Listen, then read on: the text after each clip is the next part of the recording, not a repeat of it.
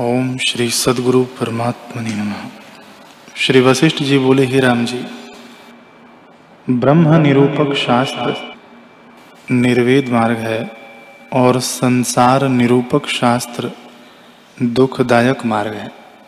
यह जगत असत्य और भ्रांति मात्र है।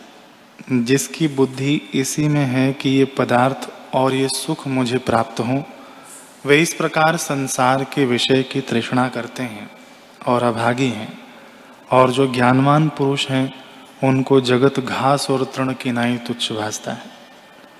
जिस पुरुष के हृदय में परमात्मा का चमत्कार हुआ है, वह इस ब्रह्मांड खंड लोक और लोकपालों को तृणवत देखता है। जैसे जीव आपदा को त्यागता है, तैसे ही उसके हृदय में ऐश्वर्य भी आपदा रूप त्यागने योग्य है। इससे हृदय से निश्चयात्मक तत्व में रहो और बाहर जैसा अपना आचार हो तैसे करो। आचार का व्यतिक्रम न करना, क्योंकि व्यतिक्रम करने से शुभ कार्य भी अशुभ हो जाता है।